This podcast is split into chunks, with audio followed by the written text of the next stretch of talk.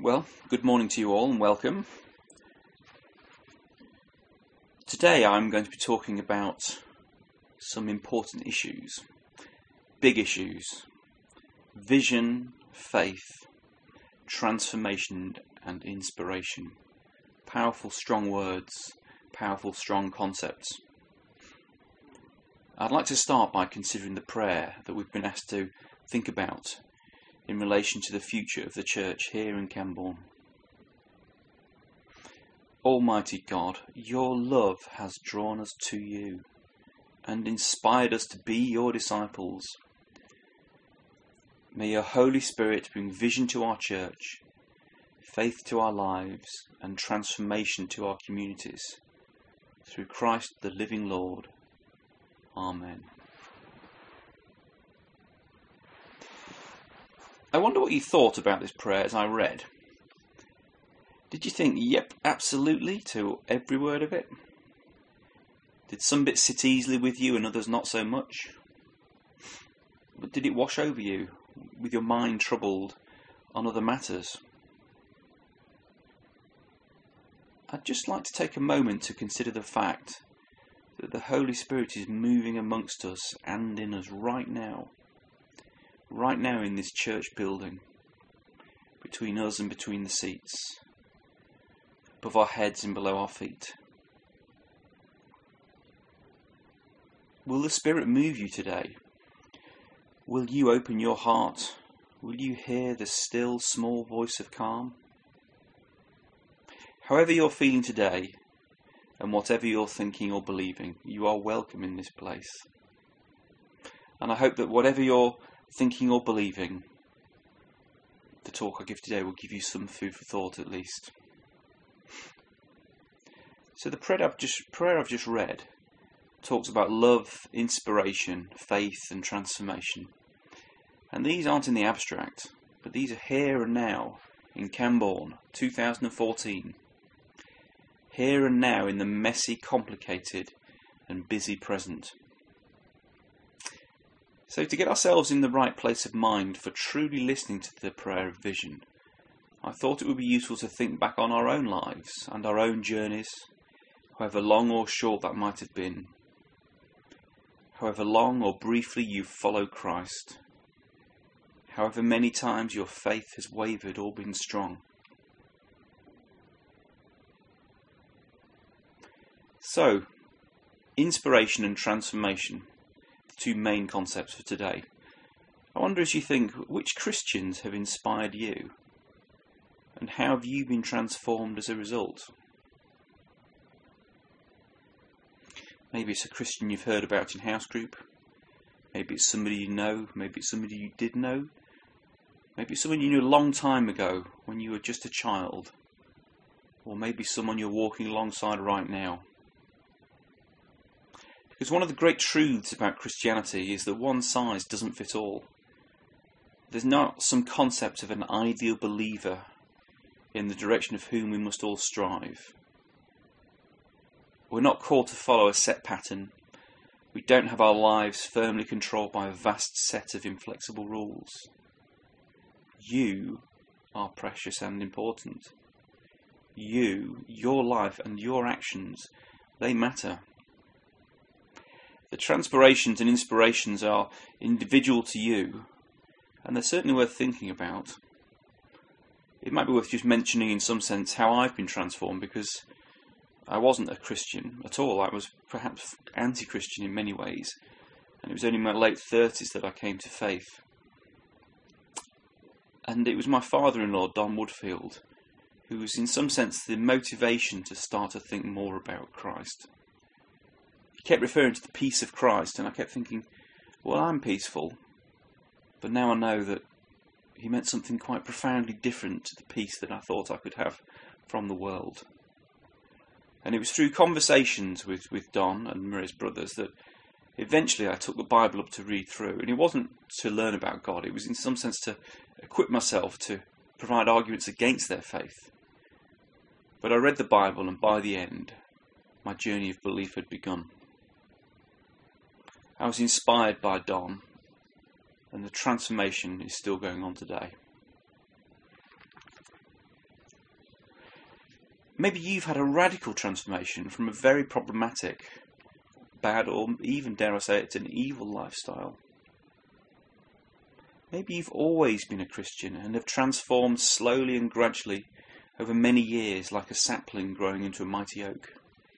Maybe you're somewhere in between.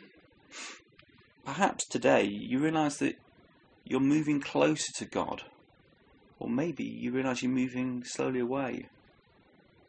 Perhaps you just don't know, or perhaps you've never really even thought about it. There seem to be good and bad changes that can occur throughout people's lives. And sadly to me, it seems that there seems to be a disparity between good and evil. Because evil can very quickly cause deep wounds, mental or physical. Health can fail suddenly and unexpectedly. And life can serve up terrible events which change lives in a moment. Of course, there are very rapid transformations for good. Some of you may have become Christians in an instant. And St. Paul's is the obvious conversion from the Bible, where he was persecuting Christians, was struck blind, and then became God's instrument on earth. And I know from speaking to you that many of you have seen sudden healings and sudden changes of heart for the better. But sadly, the Bible promises none of these things. Sure, it says these things can happen, but it doesn't promise you're going to get them. In fact, it's pretty clear from the Bible that your life is likely to involve suffering, and clear that undoing the work of evil will be laborious and time consuming. Evil appears in the garden right at the beginning. There's no reason given as to why evil's there, it's just there. And the Bible and our faith will equip us to deal with this, to transform us into better people able to make better lives. So, if we're to take transformation seriously, we need to be aware of the difficulty in creating a lasting change. It seems to me to be easy to do quick fixes, one off events, short lived interventions, but quite another to devote the patient love that's required to fix many of the most stubbornly difficult problems.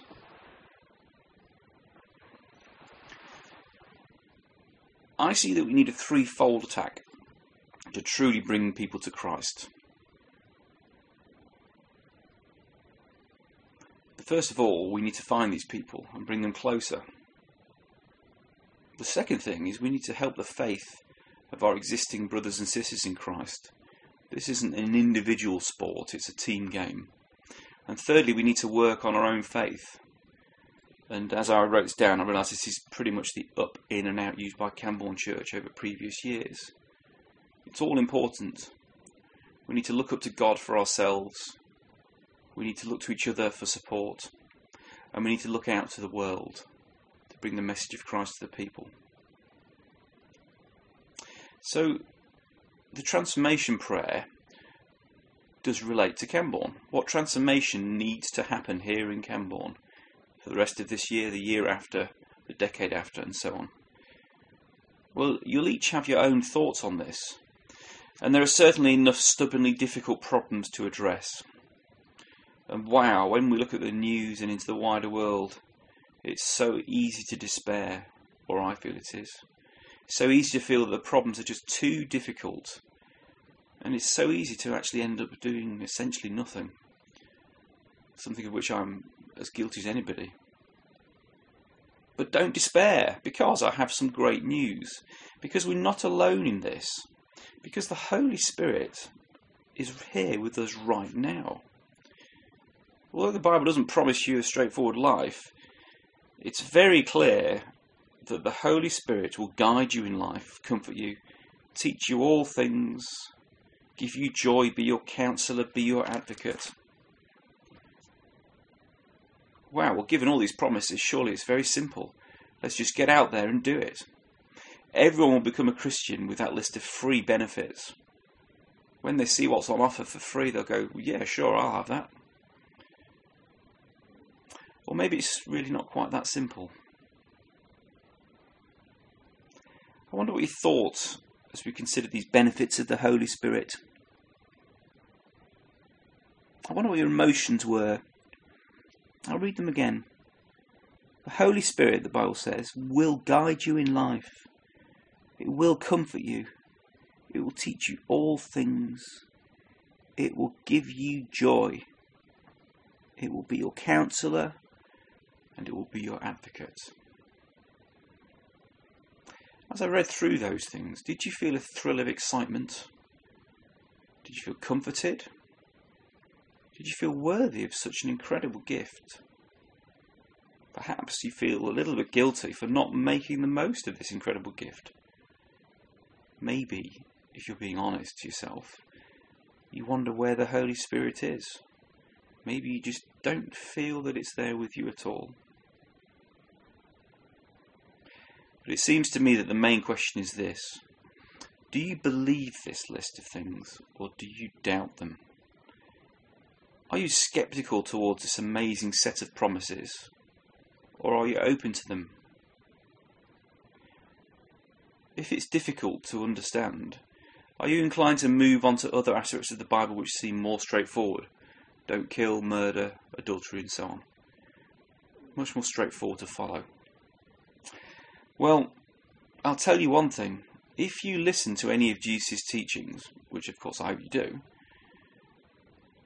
this one is that concerning which there is no problem of interpretation.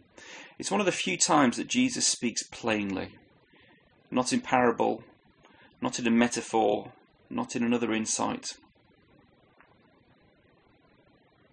He says, If you love me, the Holy Spirit will come and be with you forever. I will not leave you as orphans, and the world will not see me, but you will see me. Jesus is very clear and straightforward about the Holy Spirit. If you love Jesus, the Spirit will come and be with you forever. And this is what is available to people here on earth, right here and right now. This is really good. We should want to share this. Because sharing our faith is important, and I believe it's essential if we wish to transform our community in the deepest and longest lasting way. But to do so, I also believe that we need to be honest about the obstacles to faith, obstacles to people coming through the front door of the church, obstacles to starting a conversation with people who come through the door, obstacles to make them feel welcomed enough to stay and return. Now, on a slightly different track, I used to be a maths teacher, and I had to battle with students on the topic of algebra. Now, I wonder what your thoughts are towards algebra. I'm sure there is a, a spectrum of opinion in the congregation. But any maths teacher will have heard these cries from the students. What's the point of this? Oh, I don't get it. When will I ever use this? This is boring. What's X again? And sadly, and most commonly, is like, will this be on the exam? If yes, I'll bother to listen. If no, I won't bother. And I realised I was doing this talk that evangelizing is a bit like trying to teach algebra. You know it's good for them, but they disagree. There's a standoff, but it really is worth persisting. Now, as a convert, I've thought of four major impediments to faith. The First is being open is actually hard to understand. The second thing is it is kind of unbelievable. You know, I am a Christian and I believe it truly, but sure, it is sort of unbelievable. Jesus came back from the dead, we're all saved, we can go to heaven. It's a great unbelievable, but nevertheless, to someone who is an outsider, this is something worth considering. Another thing is that the Old Testament is filled with horrors. Right from Cain and Abel and the fall, all the way through, there are horrific moments detailed. These are things that polite people don't really like to consider, but it's there in the Bible. And the other obstacle to faith is that in the world today there are vehement opponents towards Christianity. Now, if our transformation isn't to be superficial, we need to be aware of these issues. And I know many very experienced Christians find these issues very difficult when talking to other people. But the good news is, well, a different sort of good news to the good news. We needn't lose all hope because, as I thought about it, many of the horrors, or most of them in fact, are in the historical parts of the Bible. The bits of the Bible that detail things that happen with real people about their lives. It's in the past. And many of the most unbelievable and difficult notions are those concerning the future, the promise of heaven, the second coming. And these are difficult concepts to understand, which is why Jesus talks in parables to try to give us some feeling for what these concepts are about. They're not straightforward, otherwise, straightforward answers would have been given. I feel that the unbelievable parts, the difficult to understand parts, all concern what's going to happen next. Well, the good news is, again, a different sort of good news, is that we live in the present today. Evangelism is in the present. And Jesus is refreshingly clear and direct about the fact the Holy Spirit will help us in the present. So don't be overwhelmed. The past and the future are in the hands of God and Jesus. I don't need to worry about reconciling all of history with today. I don't need to worry about all of tomorrow. I just need to be the hands and feet of Jesus on earth in Camborne and Brookfield Way, here and now. You see, the present is ours, and in the present we're held by the Holy Spirit. Okay, so this next slide contains um, lots of brick walls, different sorts of brick walls. It turns out that if you wish to look for brick walls on the internet, you can Google them, and there are many, many images. It's one of the incredibly useful things about the internet. And you'll see that some of the brick walls are perfect, uniform, some are old and crumbling, some are maybe different sorts of bricks, some are kind of water damaged, some have half fallen down even. We'll come back to why these bricks are important in a moment. But you may be drawn to a particular wall, of course. So we're in the present, and I see it that people in the present guard their hearts carefully, either consciously or subconsciously, or both. Because we live in a sinful, broken world, people's hearts are broken, wounded, or scarred. And as we move through life, we put barriers around our own hearts to stop ourselves getting hurt through cruel words or cruel actions. We all build walls around our hearts throughout our lives. But because we're individuals, everyone's wall is different. Some walls are perfect and essentially impenetrable. You ain't going to get through to that person without a lot of effort. Some walls are thick or high. Some have a mixture of old and new bricks. Some have loads of small bricks all piled up some might have a few huge, tricky bricks. There's not many of them, but they seem very, very difficult to move. Now, we might not be able to shift these bricks ourselves, but the Holy Spirit can. It can gradually remove a wall or smash it away in an instant. All it needs is for a person to dare to let this wonderful Spirit of truth in. So for me, I dared to open my mind to listening to the Bible. And gradually the Holy Spirit eroded that wall of anti faith and replaced it with something far more wonderful. All it needs is for a person to dare to let the wonderful Spirit of truth in. And I feel that this ought to be the heart of evangelism. Finding out the way into their hearts to dare to lower their defensive barriers. Because it's not about us and our preferences. It's about them. It's about their change. For a person to change, there needs to be motivation, a cause, a desire. It's not our cause or desire. It's not our motivations. It's all about that person. And I'd like you to think seriously for a moment about what's your desire? And I'm not talking superficially, you know, you fancy a roast chicken for lunch or something. What do you truly and deeply desire in your minds and in your hearts and in your souls?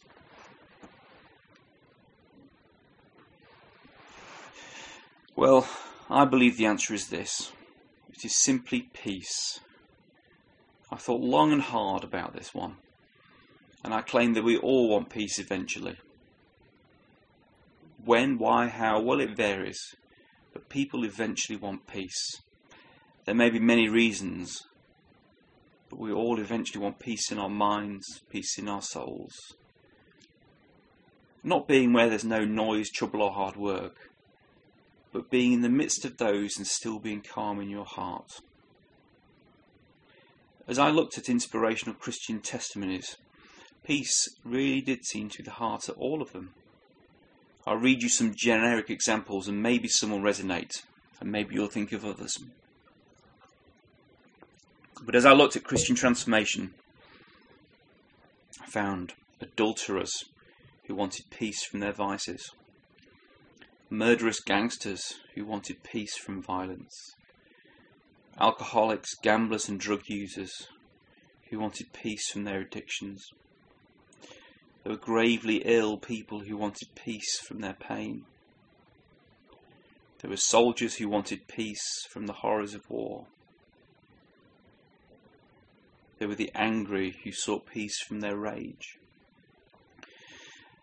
There were victims who wanted peace from their wounded minds. There were the overworked who sought peace from an empty rat run. And there were many, many more who simply sought peace from their own minds. Because when the music fades and where the day ends, when the light is out, it is just you, yourself, and the Holy Spirit.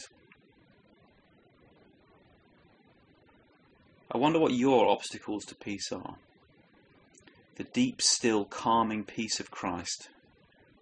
The peace that can never be taken away, will never be broken, will never tarnish. The peace that can ride quietly with you for your whole life, regarding of the ups and downs of the world, the ups and downs that will arrive at your door. This is the peace that can overcome any evil. And this is the wonderful, wonderful thing. Because Jesus is the Prince of Peace. No matter what evil throws at people, peace will be the thing they seek eventually. And peace is precisely what Christ can offer today in the here and now. It's a wonderfully simple message, wonderfully powerful. I encourage you this week to take a moment to be still and pray for the peace of the Holy Spirit in you and in others you know.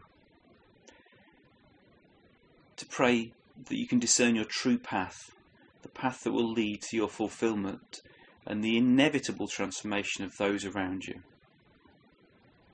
And who knows, maybe your inner peace in a time of storm.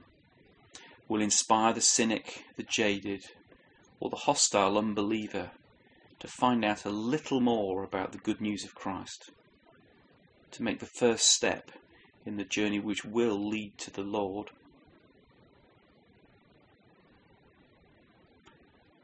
The first step in the journey which will lead to the most lasting and powerful transformation the people and the communities around us.